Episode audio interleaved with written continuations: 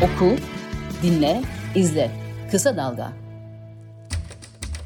Herkese merhaba. Sedat Bozkurt ve ben Ayşe Yıldırım. Yine bir yayınla karşınızdayız. Evet Sedat bugün hakikaten bir değişiklik yapalım ve CHP'den başlamayalım artık. çok çok büyük bir değişiklik oluyor ama. Şimdi bugün İyi Parti ve MHP'yi konuşalım. Hazır taze bir konu. Yani Meral Akşener'in 26 Ağustos'ta çok önemli bir açıklama yapacağı söylenmişti. Ee, Türkiye siyaseti için önemli bir başlangıç olacak diye açıklamalar gelmişti İyi Parti çevresine. Hatta bugün Lütfü Türkkan da herkes 26 Ağustos'u beklesin dedi ama MHP lideri Devlet Bahçeli de ay çok özür dilerim İyi Parti'ye bir e, çağrı yaptı. Hani daha önce evinize dönün, evinize dönün diyordu. Karşılık bulamıyordu. Yine Bahçeli'ye yakışır bir e, çağrı oldu. E, diyor ki çağırdık dönmediniz yuvaya yerel iktidarda komşu olalım ülke hayrına. Manilerden bir, bir mani daha. Şimdi İyi Parti'den ilk tepkiler tabii e, bu çağrıya sıcak bakılmadığı yönünde geliyor. Ama olabilir mi, olamaz mı? Yani e, geçen haftalarda da konuşmuştuk. İyi Parti Eskişehir Milletvekili hani artık e, iktidarla birlikte e, olmalıyız. AKP ve MHP ile işbirliği istediğini söylemişti. Dolayısıyla İyi Parti'nin yapısının nasıl e, aslında çok parçalı olduğunu da biliyoruz. E, böyle bir çağrının gelmesi de e, zamanlama itibariyle hani konuşulması gereken bir çağrı. Nasıl bir karşılık bulur? 26 Ağustos hakikaten Meral Akşener Türkiye'de siyasetin yönünü değiştirecek ne söyleyebilir ki? Yani en fazla söyleyecek tamam biz tek başımıza e, e, yerel seçimlere giriyoruz. Başka bir şey mi var?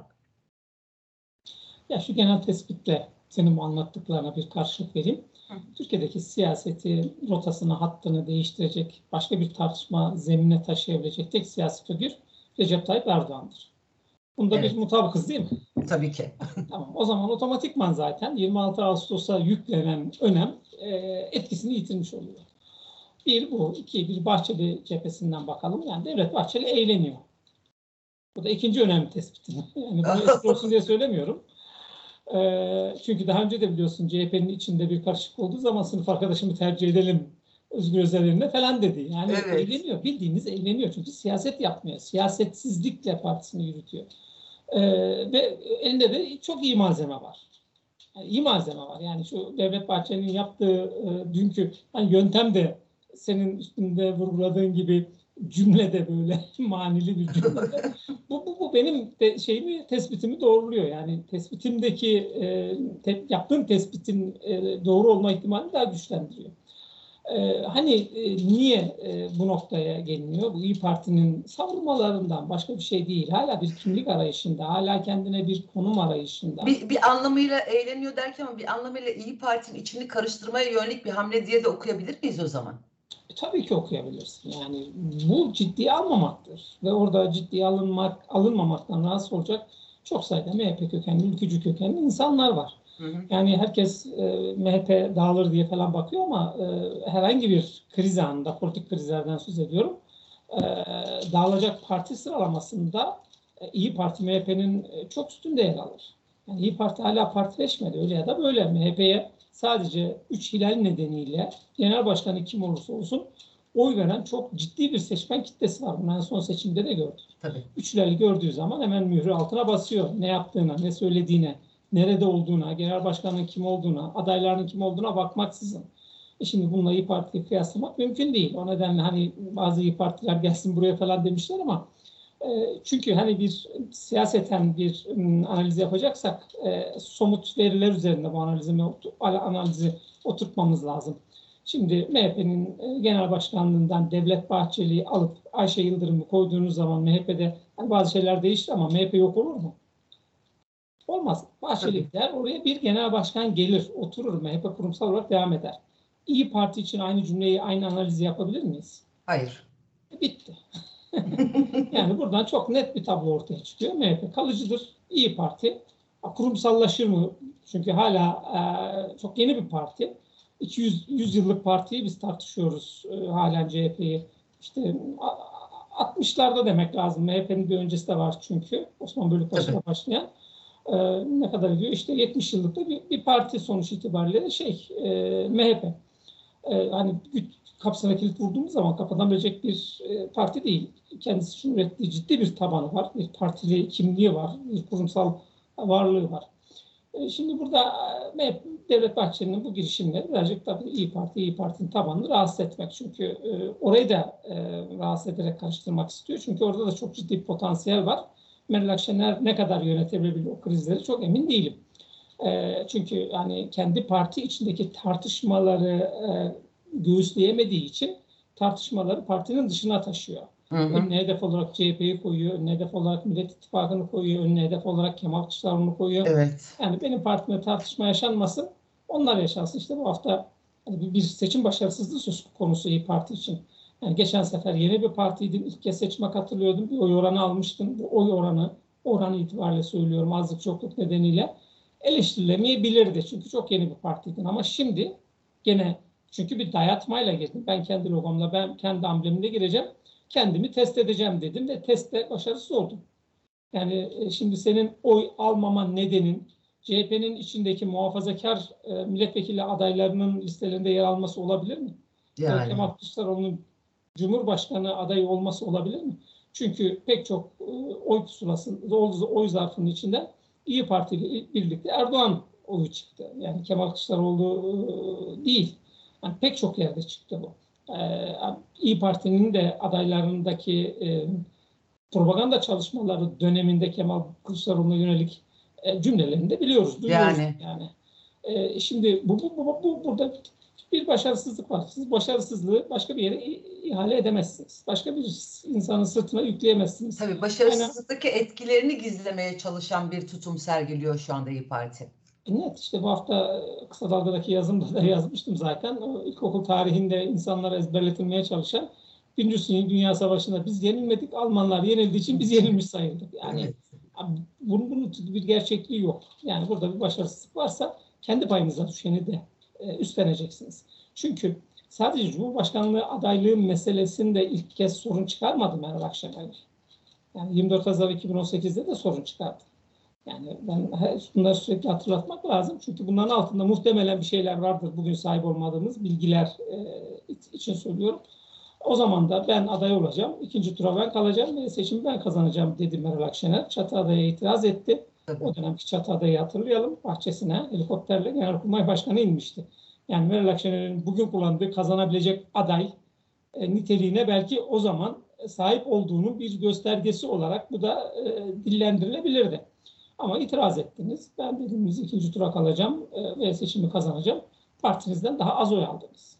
E şimdi geldiniz burada gene bir cumhurbaşkanı adayına itiraz ediyorsunuz ve e, itirazınızı üç gün sonra geri alıyorsunuz. İtiraz ederken çok sert cümleler kullanıyorsunuz.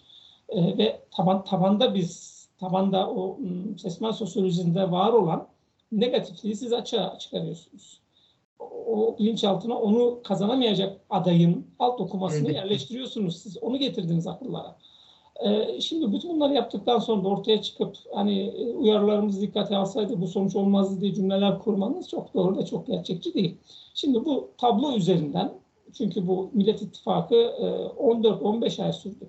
Hani onun 15 gün içinde toplanıp bütün kararları alarak uygulamış bir ittifaktan söz etmiyoruz. Bu ortak çatı aday konusunda anlaştılar. O zaman isim getirecektiniz masaya diyecektiniz ki benim adayım budur. Masa bunu tartışacaktı. 15 ayın 3 ayını bunu tartışacaktı. Yani 2-3 günde değil. E, yapmadınız da bunu. Son gün Kemal Kılıçdaroğlu'nun adaylığı söz konusu olunca en itiraz ettiniz. E, ben defalarca yazdım Kemal Kılıçdaroğlu'nun aday olacağını. Sen defalarca dillendirdin. Herkes yazdı. Çok belliydi zaten yani. Şimdi siz o itiraz etmek için o günü niye bekliyorsunuz? Ha, Kemal Kılıçdaroğlu burada dile getirmemiş olabilir, konuyu açmamış olabilir. Çünkü baş başa iki üç kere bir araya geldiniz. O bir araya gelişlerde bu özel mevzulara girmemişler. Niye girmiyorsunuz? E Kemal Bey açmadı. E siz açın çünkü itiraz eden sizsiniz o değil ki. İtiraz eden sizseniz konuyu gündeme sizin getirmeniz gerekir. Yani ikili diyaloglardaki koşul budur. E yapmadınız bunu. Son gün geldiniz, işte itiraz ettiniz, gittiniz, geri geldiniz, sert cümleler kullandınız. Bu, zaten e, kolanın gazını kaçırdı. Kola artık içilmeyecek hale geldi.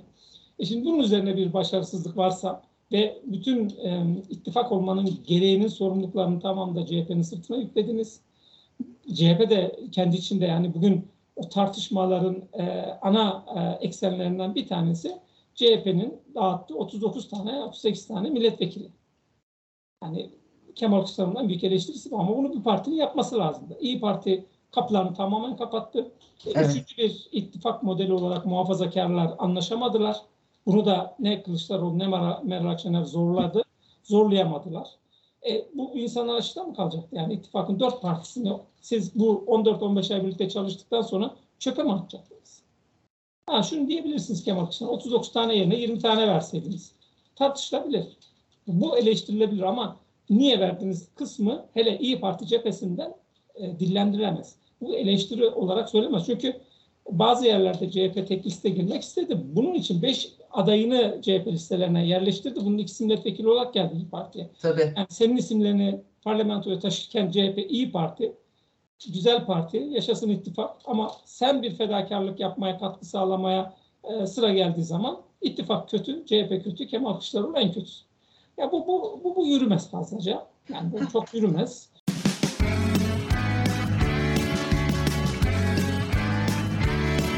Kulağınız bizde olsun. Kısa Dalga Podcast. Ben de oraya getirmek istiyorum e, Sedat. Şimdi bu, bu siyaset anlayışıyla nereye kadar gidebilir? Yani önümüzde yerel seçimler var. Yerel seçimler İyi Parti için çok önemli bir sınav olacak.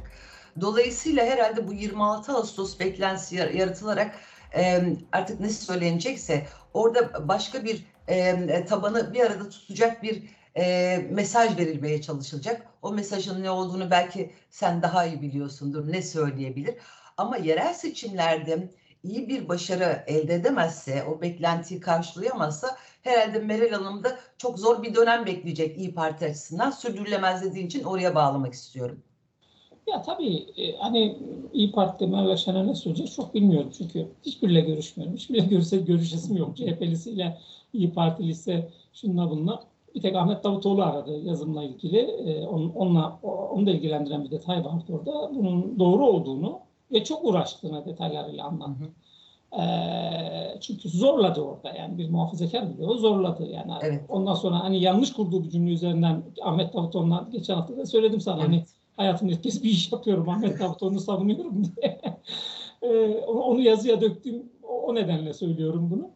E, orada yanlış ifade etti. CHP listelerine girmeyi sonuna kadar istemediler. Yani istememeleri nedeni de CHP çok kötüdür, işte CHP şöyledir, tarihsel olarak böyle kötüdür, camilerimize ağır yaptı, ezanı Türkçe yaptı falan filan değil. Seçmenimiz oy vermez. Bu kadar basit yani. Siyaset yapıyorsunuz. Bu, bunu, bu, bu sizin için önemli kriter bu. Seçmen oy verip vermeyeceği. Öyle bir tarihsel ezber var. Yani sokağa çıktığımız zaman bunu görüyoruz. 18-19 yaşındaki çocuklar CHP itiraz ederken e, argümanları o ezanı zaten Türkçe yapmıştı. Nereden biliyorsun diye soruyor spiker arkadaş ya da mikrofon tutan arkadaş. E, duydum diyor. Bu o derece mutlak bir ezber haline dönüşmüş vaziyette. Yani du, du, duyduğundan bile emin. Yani nerede duydu, ne zaman duydu önemli değil ama duydu. E şimdi bu böyle bir insanları getirip CHP'ye, bu formatlı insanları getirip CHP'ye oy verdireceksin. Oysa ki muhafazakar bir çatı altında girseydiler hani yeniden Refah Partisi buradaki en somut örnektir. Bakın evet. AK Parti'den kaçan muhafazakar seçmen adres bulamadı. Orada yeniden Refah'ı gördü. Gitti yeniden Refah'a verdi. Büyük Birlik Partisi'ne verdi. MHP'ye verdi. Yani AK Parti'nin yüzde o yedi oyu Cumhur İttifakı çatısı altında kaldı. Nedeni Erdoğan'ın kurduğu algoritma. Yani bu kurgu e, o kendisinden kopan oyların Millet İttifakı'na gitmesini engelledi.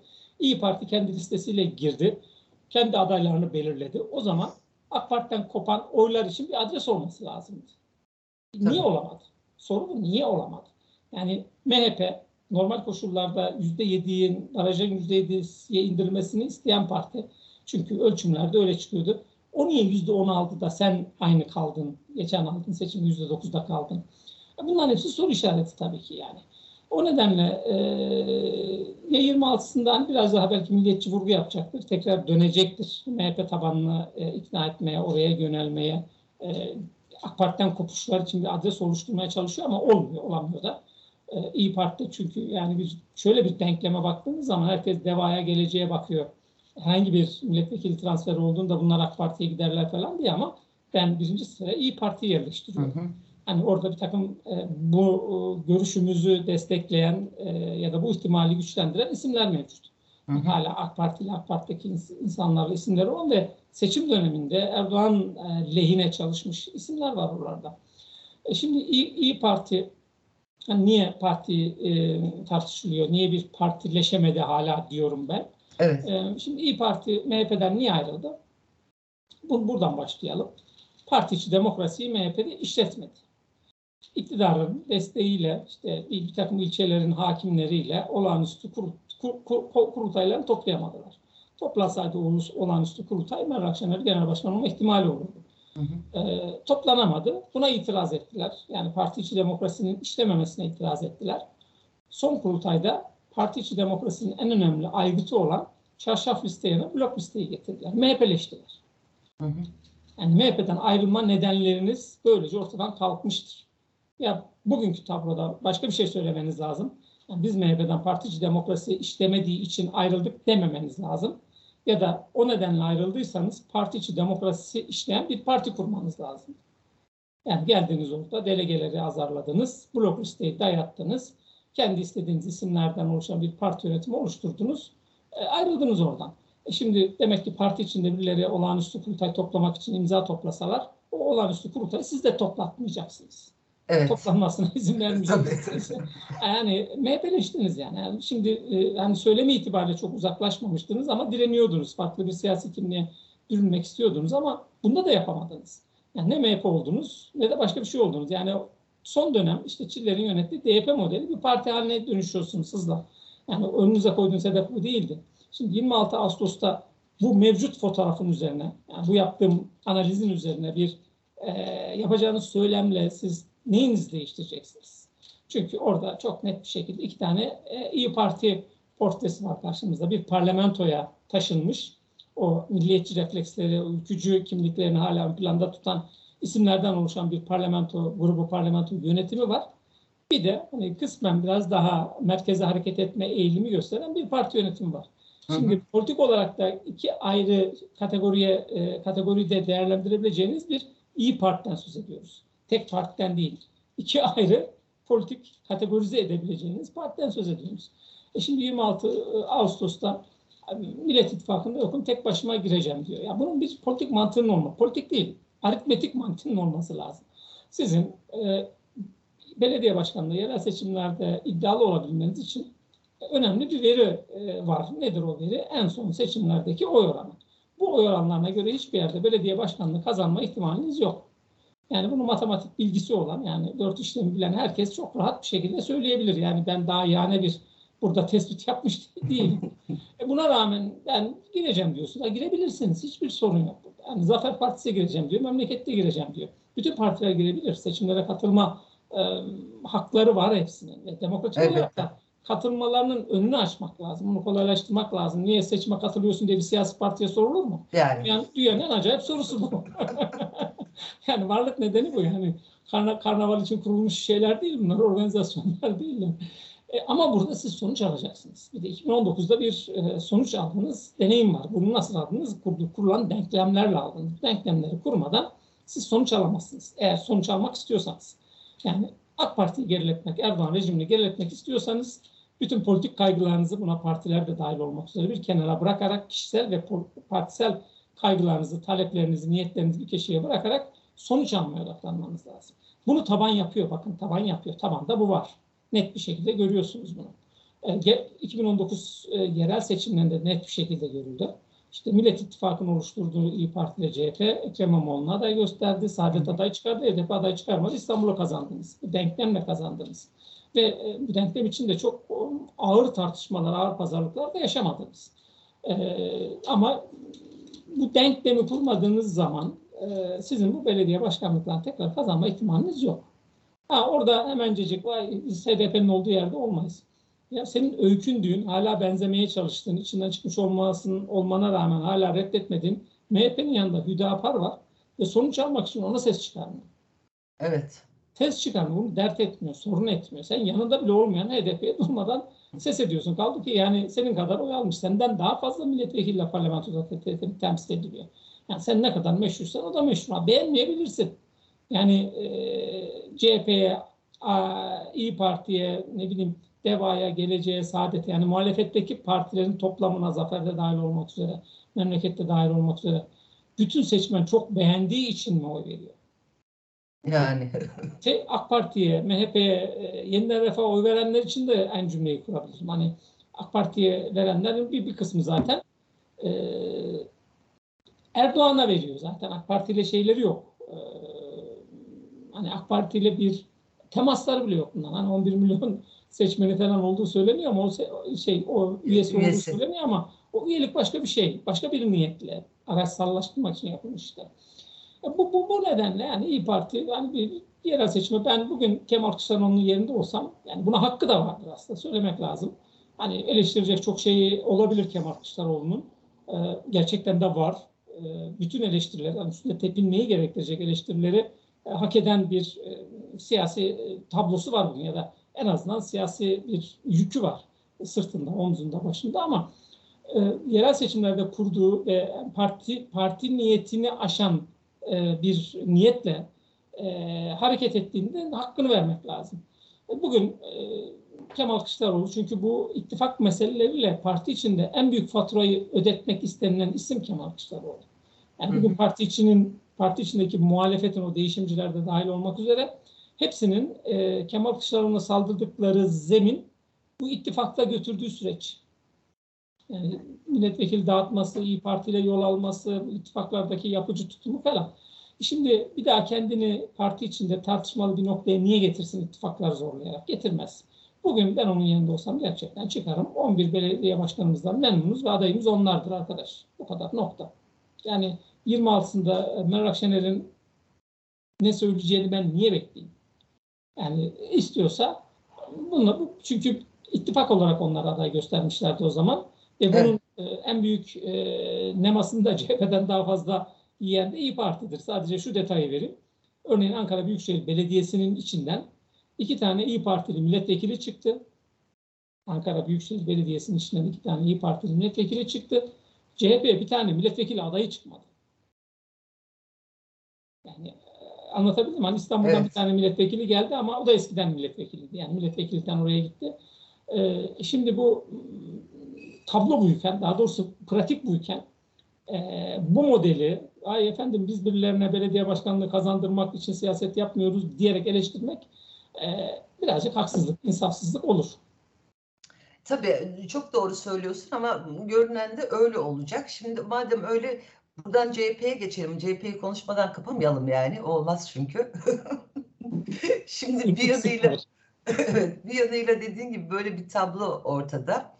Ee, diğer yanıyla da e, hani kurultay süreci e, e, kurultay süreci işlerken işte kongre süreci daha doğrusu kongre süreci işlerken e, Ekrem İmamoğlu e, Elazığ'a e, Tunceli'ye gitti.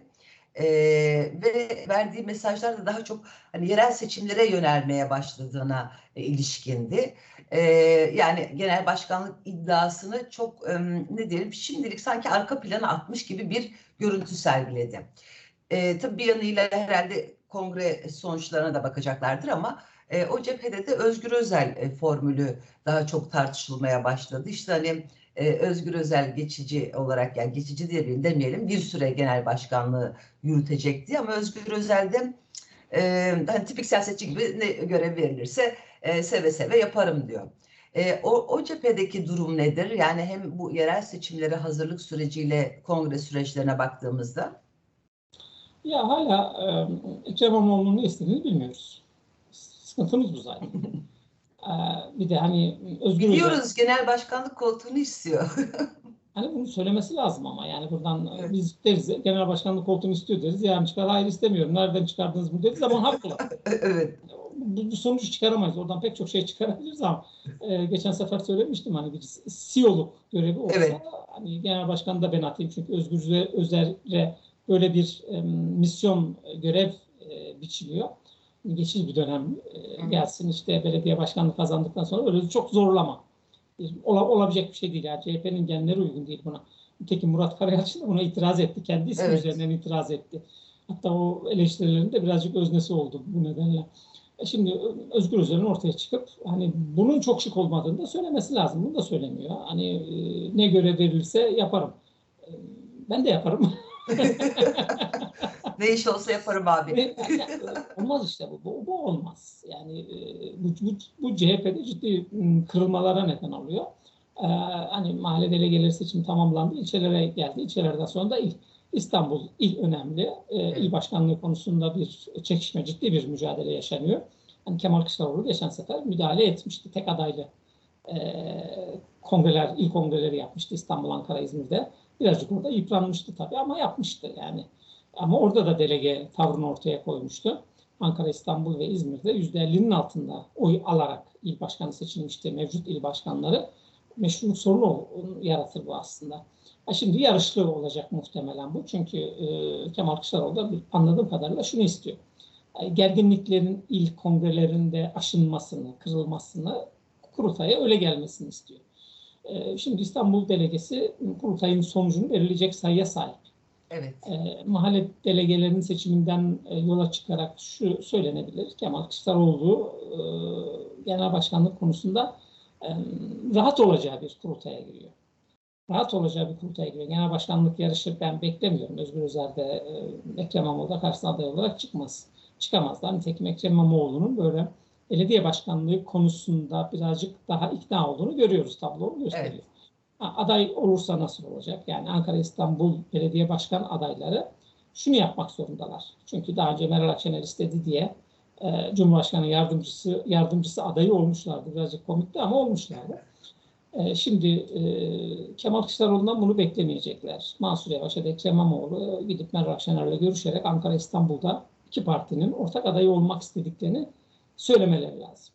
Yani ittifakı zorlaması gereken isimler bu sefer Kemal Kılıçdaroğlu değil, Mansur Yavaş, Ekrem İmamoğlu'nun kendisi. Hatta Antalya'yı da buna ekleyebiliriz, Mersin'i de buna ekleyebiliriz, Adana'yı da buna ekleyebiliriz. Ee, yani burada devreye bunların girmesi gerekiyor.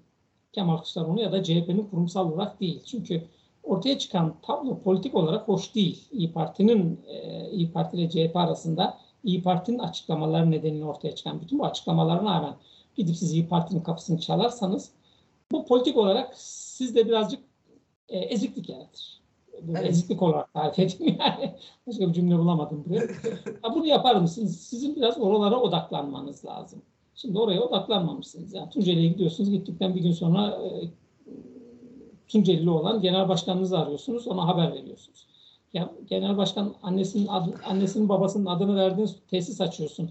En azından genel başkanı e, davet etmeniz gerekmez mi? yani böyle çok komik işler de oluyor. Yani cebimden aradım çıkmadı, evden aradım olmadı falan filan Yani diye. kameraların karşısında bunu söylemesi de çok tabii tuhaf. Ama ben e, geçen hafta da söylemiştim galiba. Ondan önceki hafta da söylemiştim. Bu hafta tekrar söyleyeyim. E, Ekrem İmamoğlu siyaset yapmıyor, PR yapıyor. Orada müthiş bir siyasetsizlik hakim. Yani ben CHP'yi bir e, kuruluş değerleri ya da tüzüğündeki kimliğine uygun olarak sol bir hatta oturtacağım demiyor. Ya da tüzüğünü de değiştireceğim, merkez sağ yapacağım, liberal yapacağım da demiyor. Bunların hepsi politiktir. Tabii. E, ama yok politik hiçbir şey yok ortada. Her şey güzel olacak. Ne güzel. Şarkı söz gibi. Sezen Aksu'nun üzerine iki tane şarkı yazardı. Keşke 20 yaşında olsaydık da dinleseydik iyi olurdu yani. e, şimdi böyle sıkıntılı bir e, şey tablo e, Ekrem İmamoğlu açısından da yani İstanbul Büyükşehir Belediye Başkanlığı adayı olacak muhtemelen. Hani İyi Parti ile CHP kurumsal olarak bir araya girip de ortak aday haline dönüştürebilir mi? Yetmiyor denklemin bir unsuru bu zaten. Muhafazakarlar ciddi bir aday çıkarırlar mı İstanbul'da? Ondan çıkarma ihtimali yüksek ama DEVA ile Saadet Partisi gelecek üçü bir araya gelerek bir aday çıkarırlar mı? Yani güçlü bir aday çıkarırlarsa Ekrem İmamoğlu'nun önünü açarlar.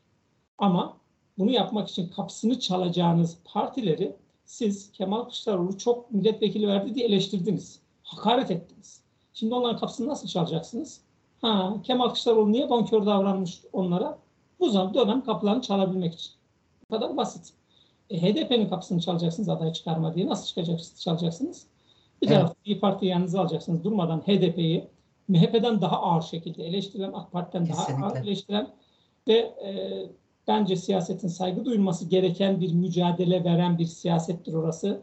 Hükümet üstüne abanmış, devlet üstüne abanmış, örgüt üstüne abanmış. Buna rağmen meşru, legal siyaseti sonuna kadar savunan, savunan. ve için bedel ödeyerek işte Gülten Kışanak geçen ablasının evet. cenazesi bu insanlar bedel ödüyorlar sivil siyaset için.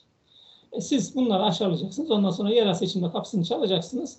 Diyeceksiniz ki aday çıkarma. Yani İyi Parti'nin söylediği cümle doğru değil ama bu cümleyi muhafazakar partiler ya da HDP kurarsa haklıdırlar.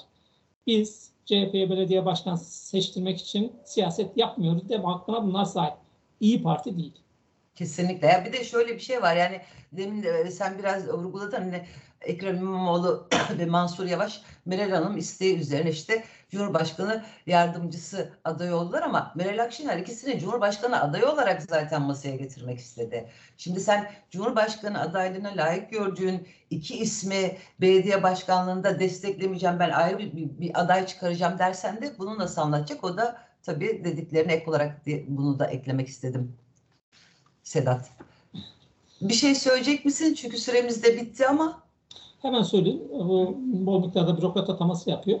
Evet. Parti, parti de hiç ihtiyaç olmadığı zaman AK Parti biliyorsun olağanüstü bir kurultay topluyor. Hiç ihtiyacı olmadığı dönemde partide bir takım değişiklik yapacak. Ve Erdoğan bunu seviyor. Yani hı hı. Dünü, dünü olmayan bir siyasetçi Erdoğan. Ee, zaten Mehmet Şimşek'i oraya getirerek hani düne, bugüne kadar ekonomi konusundaki alınan kararların tamamının hatasını hiç kimse üstlenmeden yeni bir dönem başladı. Hakikaten. ee, bürokrasi de aynısını yapıyor. Yani Hı-hı. hangi bakanı atarsa o bakana bir alan tanıyor bürokrasi konusunda. Sen ata diyor, ne yaparsan yap diyor. Ee, hani Süleyman Soylu ile Akar zaten bir tasfiye sürecine girmişti. Buradan onu da görüyoruz. Ee, önemli değil ama yani denklemden çıkardığı ismin e, peşinden gitmez Erdoğan. Onu orada siler. Dele, delat tuşu çok e, kullanılmıştır.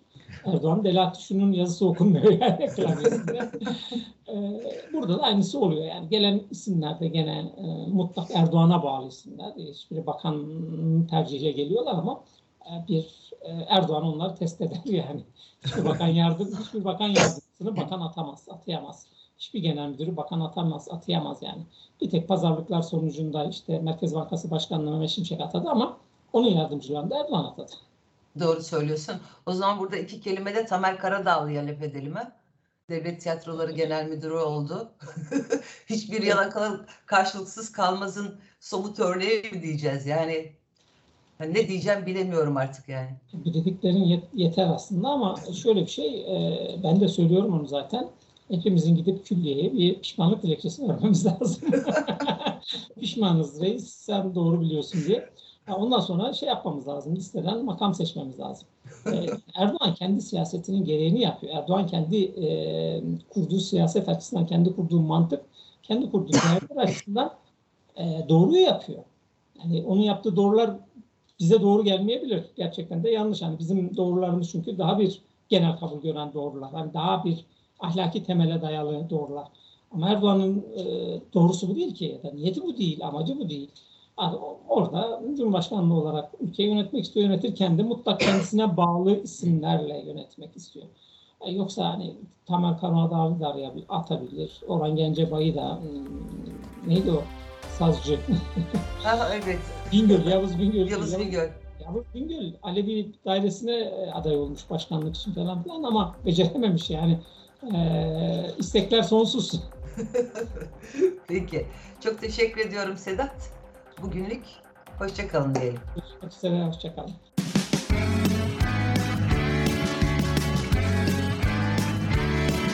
Kulağınız bizde olsun. Kısa Dalga Podcast.